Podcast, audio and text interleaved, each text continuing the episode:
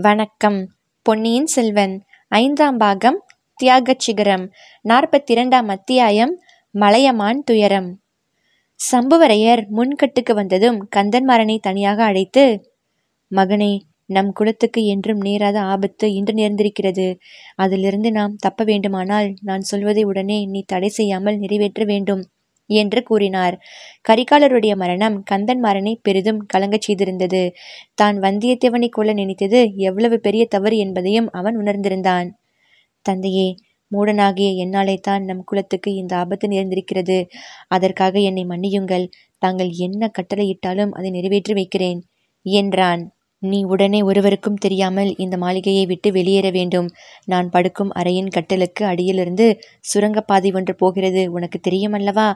அது வேட்டி மண்டபத்திலிருந்து போகும் சுரங்கப்பாதையில் இம்மாளிகையின் மதில் சுவரண்டை போய் சேருகிறது. தந்தையே இந்த இக்கட்டான நிலைமையில் தங்களை தனியே விட்டுவிட்டு என்னை சுரங்க வழியில் தப்பித்து போக சொல்கிறீர்களே? என்றான் கந்தன்மாறன். பிள்ளாய் அதற்குள் உன் வாக்குறுதியை மறந்து பேசுகிறாயே? ஆம் நீ போகத்தான் வேண்டும். கொல்லிமலை தலைவன் வல்வில் ஒரியின் வம்சத்துக்கு இப்போது நீ ஒருவன்தான் இருக்கிறாய். அவசியம் இருந்தால் நீ அந்த மலைக்கே போய் மறைந்து வாழ வேண்டும். மதுராந்தக தேவருக்கு பட்டம் கட்டுவது என்று நிச்சயமாகி நான் உனக்கு செய்தி அனுப்பிய பிறகுதான் திரும்பி வர வேண்டும் என்றார் சம்புவரையர்.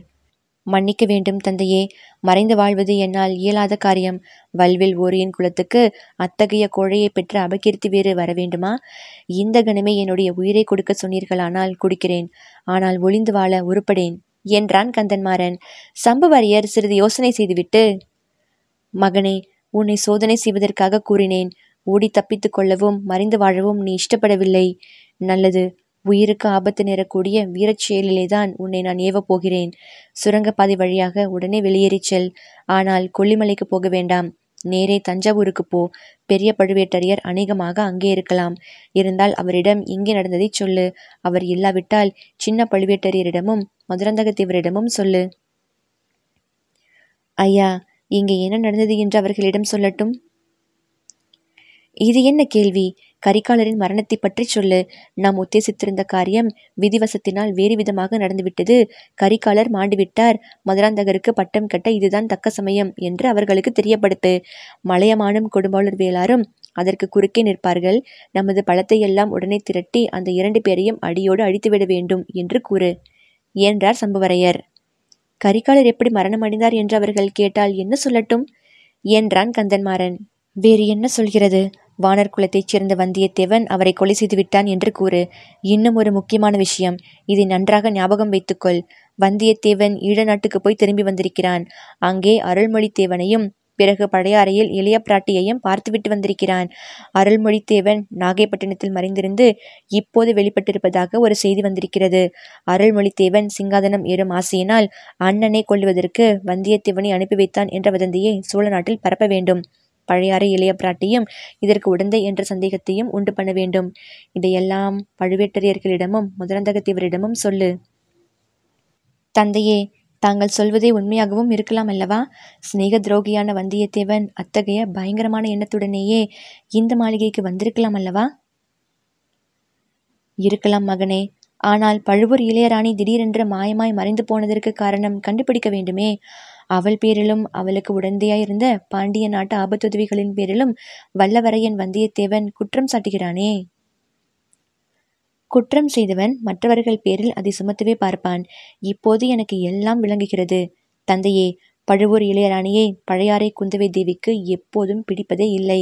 கரிகாலரை கொன்றுவிட்டு அதே சமயத்தில் பழுவூர் இளையராணியை அபகரித்து கொண்டு போவதற்கும் அவள்தான் ஏற்பாடு செய்திருக்க வேண்டும். முதன் மந்திரி அனிருத்தரும் இதற்கு உடந்தை போலிருக்கிறது. அதற்காகவே இந்த வந்தியத்தேவனை அவர்கள் அனுப்பியிருக்கிறார்கள்.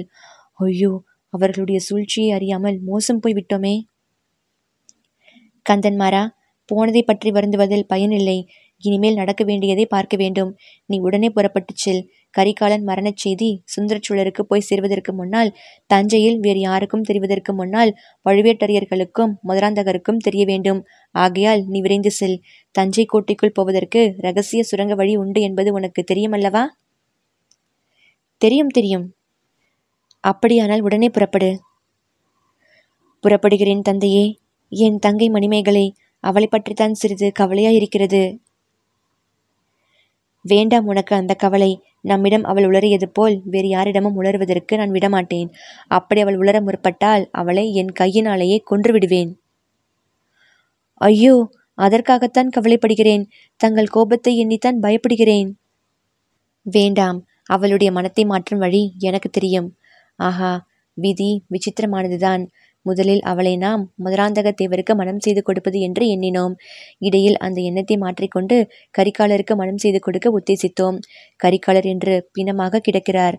நல்லவேளை மணிமேகலையின் உள்ளம் அவரிடம் செல்லவில்லை. நமது பழைய உத்தேசத்தையே நிறைவேற்ற வேண்டியதுதான். ஆனால் தந்தையே மணிமேகலையின் உள்ளம் இப்போது அந்த சண்டாளன் வந்தியத்தேவன் பேரில் அளவா போயிருப்பதாக தெரிகிறது? அதெல்லாம் ஒன்றுமில்லை மகனே. மணிமேகலைக்கு தன் மனத்தை தான் அறியும் பிராயமே இன்னும் வரவில்லை. அவளை நான் கவனித்துக் கொள்கிறேன். நீ ஒரு கணமும் இங்கே தாமதிக்க வேண்டாம். அச்சமயம் மதில் சுவர்களுக்கு வெளியில் வெகு சமீபத்தில் எழுந்த ஆரவாரத்தை கேட்ட கந்தன்மாறன் அப்பா இது என்ன? மலையமான் படைகள் நெருங்கி வருவது போல் காண்கிறதே. மலையமானை தாங்கள் மாலையில் பார்த்தபோது அந்த கிழவன் என்ன சொன்னான்? என்று கேட்டான். நல்ல மங்களகரமான செய்தியைத்தான் சொன்னான்.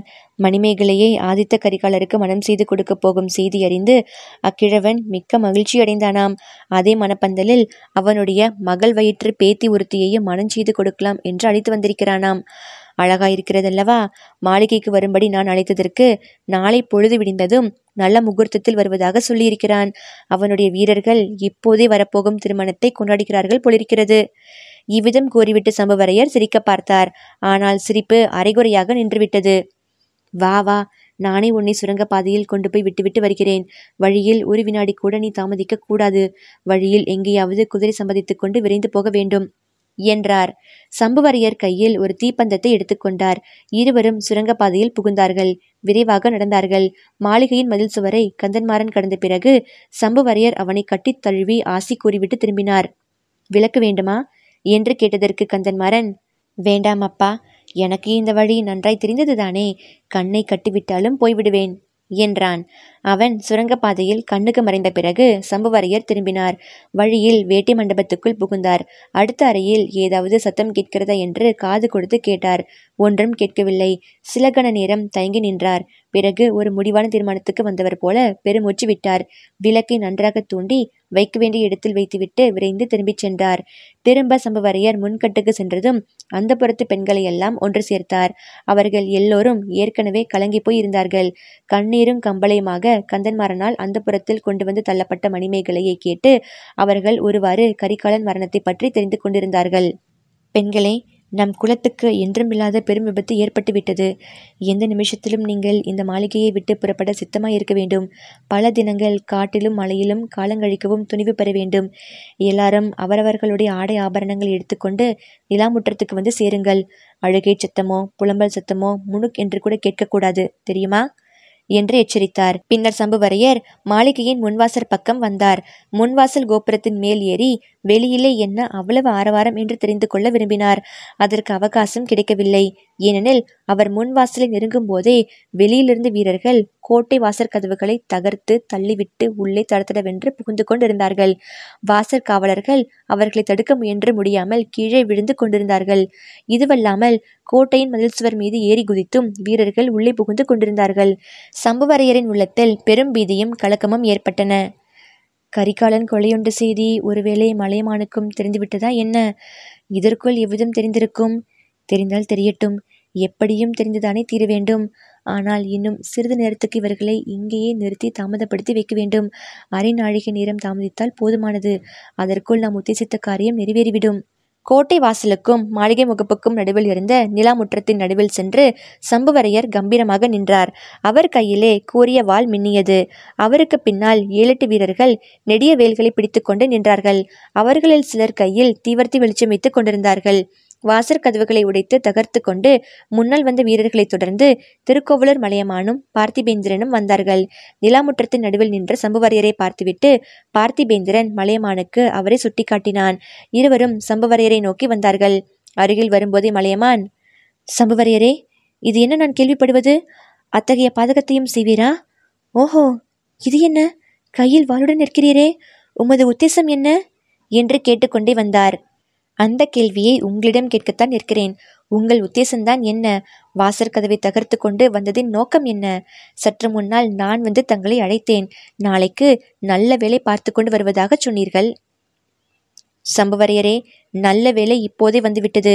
அதனாலே தான் வந்தேன். ஆதித்த கரிகாலன் எங்கே? வீரபாண்டியன் தலை கொண்ட வீராதி வீரன் எங்கே? சேவூர் போர்க்களத்தின் வெற்றி வீரன் எங்கே? என் பேரன் எங்கே? என்று மலையமான் கேட்டார். என்னை கேட்டால்? எனக்கு என்ன தெரியும்? இளவரசருக்கு இஷ்டப்பட்ட இடத்தில் அவர் இருப்பார். அந்த முரட்டு பிள்ளையிடம் நான் எவ்வித பேச்சுவார்த்தையும் வைத்துக்கொள்வதில்லை என்றுதான் முன்னமே தங்களிடம் சொன்னேனே. பார்த்திபேந்திரனுக்கும் அது தெரிந்த செய்திதான். அடே சம்புவரையா இவர் வீண் சாக்கு போக்கு சொல்லி ஏமாற்ற பார்க்காதே. ஆதித்த கரிகாலனை உடனே கொண்டு வந்து எங்களிடம் ஒப்படைத்து விடு இல்லாவிட்டால் உன்னுடைய இந்த கோட்டை கொத்தளம் மாளிகை எல்லாவற்றையும் இடித்து தகர்த்து மண்ணோடு மண்ணாக்கி விடுவேன் என்று திருக்கோவலூர் மலையமான் கர்ஜித்தார். பார்த்திபேந்திரா இந்த கிழவன் என்ன பிதற்றுகிறான்? இவனுக்கு திடீரென்று பைத்தியம் பிடித்து விட்டதா? இளவரசரை கொண்டு வந்து இவனிடம் ஒப்புவிப்பதற்கு நான் யார்? இவன்தான் யார்? இளவரசரை நான் சிறைப்படுத்தி வைத்திருக்கிறேனா? அல்லது இவன் இளவரசரை சிறைப்படுத்தி கொண்டு போகப் போகிறானா? என்றார் சம்புவரையர். பார்த்திபேந்திரன் சிறிது சாந்தமான குரலில் சம்புவரையரே பதற வேண்டாம். கிழவருக்கு கோபம் வர காரணம் இருக்கிறது. இதோ இந்த ஓலையை பாருங்கள் தாங்களே தெரிந்து கொள்வீர்கள் என்று கூறி சம்புவரையர் கையில் கொடுத்தான். அவர் அதை பின்னால் பிடிக்கப்பட்ட தீவர்த்தியின் வெளிச்சத்தில் நன்றாக உற்று பார்த்தார். இளவரசர் ஆதித்த கரிகாலன் உயிருக்கு ஆபத்து உடனே படைகளுடன் வந்து காப்பாற்றவும் என்று அந்த ஓலையில் எழுதியிருந்தது. அதை படிக்கும்போதே சம்புவரையர் முகமெல்லாம் வியர்த்தது. முன்னர் கரிகாலருடைய சடலத்தை கண்டதும் அவருடைய உடல் நடுங்கியது போல இப்போதும் ஆடி நடுங்கியது. இது என்ன சூழ்ச்சி? இது யார் சதி? யார் இப்படி ஓலை எழுதியிருக்க முடியும்? என்று தடுமாறினார். ஓலை யார் எழுதினால் என்ன? ஆதித்த கரிகாலரை உடனே இவ்விடம் அழைத்து வா அல்லது அவர் இருக்கும் இடத்துக்கு எங்களை அழைத்து போ. இல்லாவிடில் என் வீரர்களை விட்டு தேடச் சொல்லட்டுமா? என்று கேட்டார் மலையமான். ஆகட்டும் ஐயா கரிகாலர் இருக்கும் இடத்துக்கு உங்களை அழைத்து போகிறேன். பார்த்திபேந்திரா உனக்கு அந்த இடம் தெரியும். பழுவூர் இளையராணியின் அந்த புறத்துக்கு போயிருக்கிறார் என்று சற்று முன் அறிந்தேன். அங்கே இவரை நீயே அழைத்து போ. என்றார் சம்புவரையர். பார்த்திபேந்திரன் ஆம் தாத்தா வாருங்கள் நானே உங்களை அழைத்துப் போகிறேன் என்றான். இப்படி சொல்லிவிட்டு பார்த்திபேந்திரன் பழுவூர் இளையராணி நந்தினி தங்கியிருந்த அந்தப்புறம் இருந்த திக்கை நோக்கினான். ஐயோ இது என்ன? என்று அலறினான். ஏனெனில் அவன் பார்த்த திக்கில் அப்போது தீ கொழுந்துவிட்டு எரிந்து கொண்டிருந்தது. தீயின் கொழுந்துகளுக்கு மேலே கரிய புகை மண்டலம் அடர்ந்திருந்தது. அவன் பார்த்த திசையை எல்லாரும் பார்த்தார்கள். தீ தீ என்ற பீதி நிறைந்த ஒளி எல்லாருடைய கண்டங்களிலிருந்தும் கிளம்பியது. பார்த்திபேந்திரன் சிறிது திகைப்பு நீங்கியவனாய் சம்புவரையரே முதலில் இந்த ஓலையை நான் நம்பவில்லை. இப்போது நம்புகிறேன். ஏதோ சூழ்ச்சியும் சதியும் நடந்திருக்கின்றன. பாட்டா இந்த சதிக்காரர்களை உடனே சிறைப்படுத்தச் செல்லுங்கள். நான் போய் இளவரசர் இருக்கும் இடத்தை பார்த்து தேடி அழைத்து வருகிறேன் என்று சொன்னான். சம்புவரையர் மறுபடியும் பழைய தைரியமான குரலில் ஆமாம் பார்த்திபேந்திரா சூழ்ச்சியும் சதியும் நடந்திருக்கின்றன. ஆனால் செய்தவர்கள் நீங்கள். என் அரண்மனையின் கதவை தகர்த்து கொண்டு புகுந்தீர்கள். உங்கள் வீரர்களை ஏவிவிட்டு தீ வைக்கும்படி சொல்லியிருக்கிறீர்கள். இளவரசருக்கு ஏதேனும் ஆபத்து என்றால் அதுவும் உங்களாலே தான் நேர்ந்திருக்க வேண்டும். ஜாக்கிரதை. இதற்கெல்லாம் பழிக்கு பழி வாங்கும் காலம் வரும். என்றார். பார்த்திபேந்திரன் அவருடைய வார்த்தைகளை பொருட்படுத்தாமல் ஓடினான். அதே சமயத்தில் சம்புவரையர் வீட்டு பெண்கள் கும்பலாக மாளிகைக்குள்ளே இருந்து நிலாமுற்றத்துக்கு வந்தார்கள். அவர்களுடைய மனக்கலக்கத்தை அவர்கள் முகபாவங்கள் வெளிப்படுத்தின. ஆனால் யாருடைய குரலிலிருந்தும் ஒரு சிறிய முணுகலாவது விம்மலாவது கேட்கவில்லை.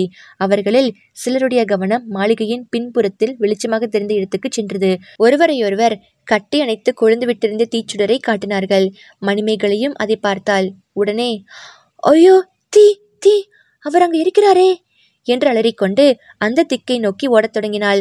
சம்புவரையர் குறுக்கிட்டு அவளை நிறுத்தினார். அவளுடைய முகத்தில் பலார் என்று ஓர் அறை கொடுத்தார். பிறந்தது முதல் யாரும் தன்னை இப்படி நடத்தி அறியாதவளான மணிமைகளை சம்புவரையரின் கண்ணுக்கு கண்ணான செல்லப்பெண் மணிமைகளை தந்தையை வெறித்து நோக்கிய வண்ணம் ஸ்தம்பித்து நின்றாள். சம்புவரையர் சிறிது இறங்கிய குரலில் அசட்டு பெண்ணே உனக்குத்தான் முன்னமே நான் எச்சரிக்கை செய்திருந்தேனே. ஏன் எனக்கு கோபம் வரச் செய்கிறாய்?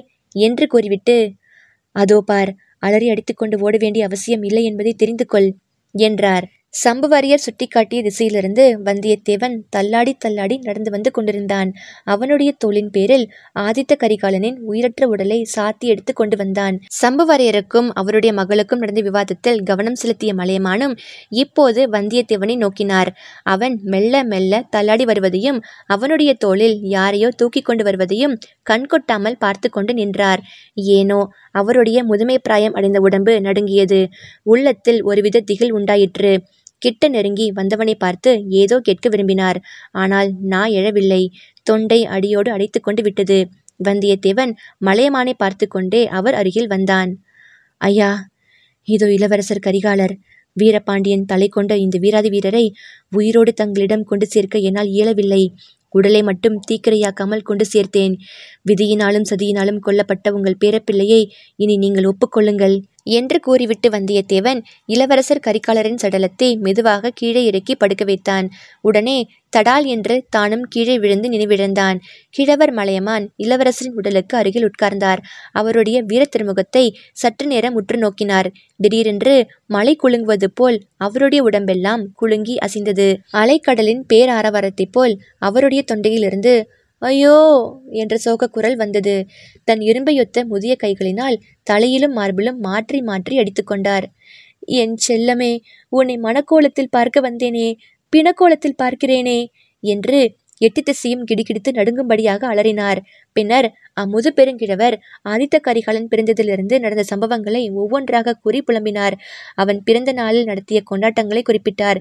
அவன் குழந்தையாய் இருந்தபோது தமது மடியிலும் கரங்களிலும் தோள்களிலும் கொஞ்சி விளையாடியதை சொல்லி அழுதார். அவனுக்கு வேல் எறியவும் வாள் பிடித்து சண்டை செய்யவும் தாம் கற்றுக் கொடுத்ததை எல்லாம் சொன்னார். பதினாறாவது பிராயத்தில் சேவர் போர்க்களத்தில் அவன் நிகழ்த்திய அசக்காய சூரத்தனமான வீர பராக்கிரம செயல்களை ஒவ்வொன்றாக கூறி துக்கித்தார். ஐயோ பாண்டியனோடு நடத்திய அந்த வீர போர்களிலே நீ இறந்து வீர சொர்க்கம் அடைந்திருக்க கூடாதா? இந்த சண்டாளன் சம்புவரையனும் இவனுடன் சேர்ந்த சதிகாரர்களும் செய்த சூழ்ச்சிக்கு இரையாகியா மாண்டிருக்க வேண்டும்? அந்தோ உன்னை நானே இவன் விருந்தாளியாக போகும்படி சொல்லி அனுப்பினேனே. எனக்கு வயதாகிவிட்டது. உனக்கு இங்கே நண்பர்கள் வேண்டும் என்று எண்ணி இவன் மகளை நீ மணந்து கொண்டால் உன் கட்சியில் இருப்பான் என்று நம்பி அனுப்பினேனே. சம்புவரையன் மாளிகைக்கு அனுப்புவதாக எண்ணிக்கொண்டு யமனுடைய மாளிகைக்கு விருந்தாளியாக அனுப்பிவிட்டேனே. நான் அல்லவோ பாதகன் நான் அல்லவோ உன்னை கொன்றவன் என்று கூறி மீண்டும் மீண்டும் தம் தலையில் அடித்து கொண்டார். பின்னர் திடீரென்று சோகத்திலிருந்து விடுபட்டு ரௌத்ராகாரம் அடைந்து சுற்றுமுற்றும் பார்த்தார். அடே சம்புவரையா உண்மையைச் சொல். இளவரசர் எப்படியடா மாண்டார்? என்ன சூழ்ச்சியடா செய்தாய்? தேவேந்திரன் வந்து எதிர்த்தாலும் நேருக்கு நேர் நின்று அவனை வென்றிருக்க முடியாதே. எத்தனை பேரை அவன் பேரில் ஏவி விட்டாய்? அவர்கள் எங்கே மறைந்திருந்து எப்படியடா இந்த வீராதி வீரனை கொன்றார்கள்? உண்மையைச் சொல்லிவிடு என்று கர்ஜித்தார். சம்புவரையரும் கோபத்தோடு கிழவா உன் முதுமை பிராயத்தை முன்னிட்டு பொறுத்திருக்கிறேன். இளவரசர் எப்படி இருந்தார் என்று உனக்கு எவ்வளவு தெரியுமோ அவ்வளவுதான் எனக்கும் தெரியும். இளவரசர் சடலத்தை தூக்கி கொண்டு வந்தானே அவனை கேட்டால் ஒருவேளை சொல்லுவான். என்னை கேட்பதில் என்ன பயன்? என்றார். அடே உன்னுடைய மாளிகையில் உன்னுடைய விருந்தாளியாக இருக்கும்போது இச்சம்பவம் நேர்ந்திருக்கிறது. நீ ஒன்றும் அறியாதவன் போல பேசுகிறாய்? இதை யார் நம்புவார்கள்? நல்லது. உன்னை சுந்தரச்சோழ சக்கரவர்த்தி கேட்கும்போது இந்த மறுமொழியை அவரிடம் சொல்லு. வீரர்களே இந்த சம்புவரையனை சிறைப்படுத்துங்கள். இவனுடைய மாளிகை மதில் சுவர் எல்லாவற்றையும் இடித்து தரையோடு தரையாக்குங்கள் என்று கிழவர் இடிமுழக்கம் போன்ற குரலில் கட்டளையிட்டார். அப்போதுதான் திரும்பி வந்திருந்த பார்த்திபேந்திரன் மலையமானை பார்த்து ஐயா இந்த மாளிகையை அழிக்கும் பொறுப்பு நமக்கு கிடையாது. அக்னி பகவான் அந்த வேலையை மேற்கொண்டு விட்டார். அதோ பாருங்கள் என்றான். மலையமான் பார்த்தார். அந்த பெரிய மாளிகையில் ஒரு மூலையில் சற்று முன் காணப்பட்ட தீ வெகு சீக்கிரமாக பரவி வருவதை கண்டார். பிரம்மாண்டமாக வளர்ந்து வானலாவி கொழுந்துவிட்டிருந்த அப்பெருந்தீ மாடக்கூடங்களையும் மச்சி மெத்தைகளையும் கோபுர கலசங்களையும் விழுங்கி பஸ்மீகரம் செய்து கொண்டு மேலும் மேலும் இறை தேடி அதன் ஆயிரம் பதினாயிரம் செந்நாக்குகளை நீட்டிக்கொண்டு விரைந்து வருவதை கண்டார். அந்த கோர பயங்கரமான காட்சியை பார்த்த வண்ணமாக திருக்கோவலூர் வீரர்கள் பிரமித்து நிற்பதையும் கண்டார். சரி சரி. அக்னி பகவான் நமது வேலையை ஏற்றுக்கொண்டு விட்டார். நல்லது. பார்த்திபேந்திரா உடனே புறப்படுவோம். மூன்று உலகம் ஆளும் சுந்தரச்சுள சக்கரவர்த்தி தமது மூத்த மகனை பார்க்க வேண்டும் என்று மூன்று வருஷமாக சொல்லி அனுப்பி கொண்டிருந்தார். என் மகள் வானமா தேவி இளவரசனை அழித்து வரும்படி எனக்கு சிபாரிசு மேல் சிபாரிசு அனுப்பி கொண்டிருந்தாள். உயிரற்ற இளவரசனின் சடலத்தையாவது அவர்கள் கடைசி முறை பார்க்கட்டும். இந்த வீராதி வீரனுடைய உடலை சண்டாள சம்புவரையினுடைய மாளிகையை விழுங்கிய அக்னிக்கு நாம் இரையாக்க வேண்டாம். தஞ்சாவூருக்கு எடுத்துச் செல்வோம். சக்கரவர்த்தியின் சன்னிதானத்தில் கொண்டு போய் போடுவோம். உயிர்களை இழந்த திருமுகத்தையாவது பெற்ற தாயும் தகப்பனாரும் பார்த்து புலம்பட்டும். இளவரசனை கொன்ற சண்டாள பாதகர்களுக்கு தக்க தண்டனை சக்கரவர்த்தியை விதிக்கட்டும். என்றார் மலையமான்.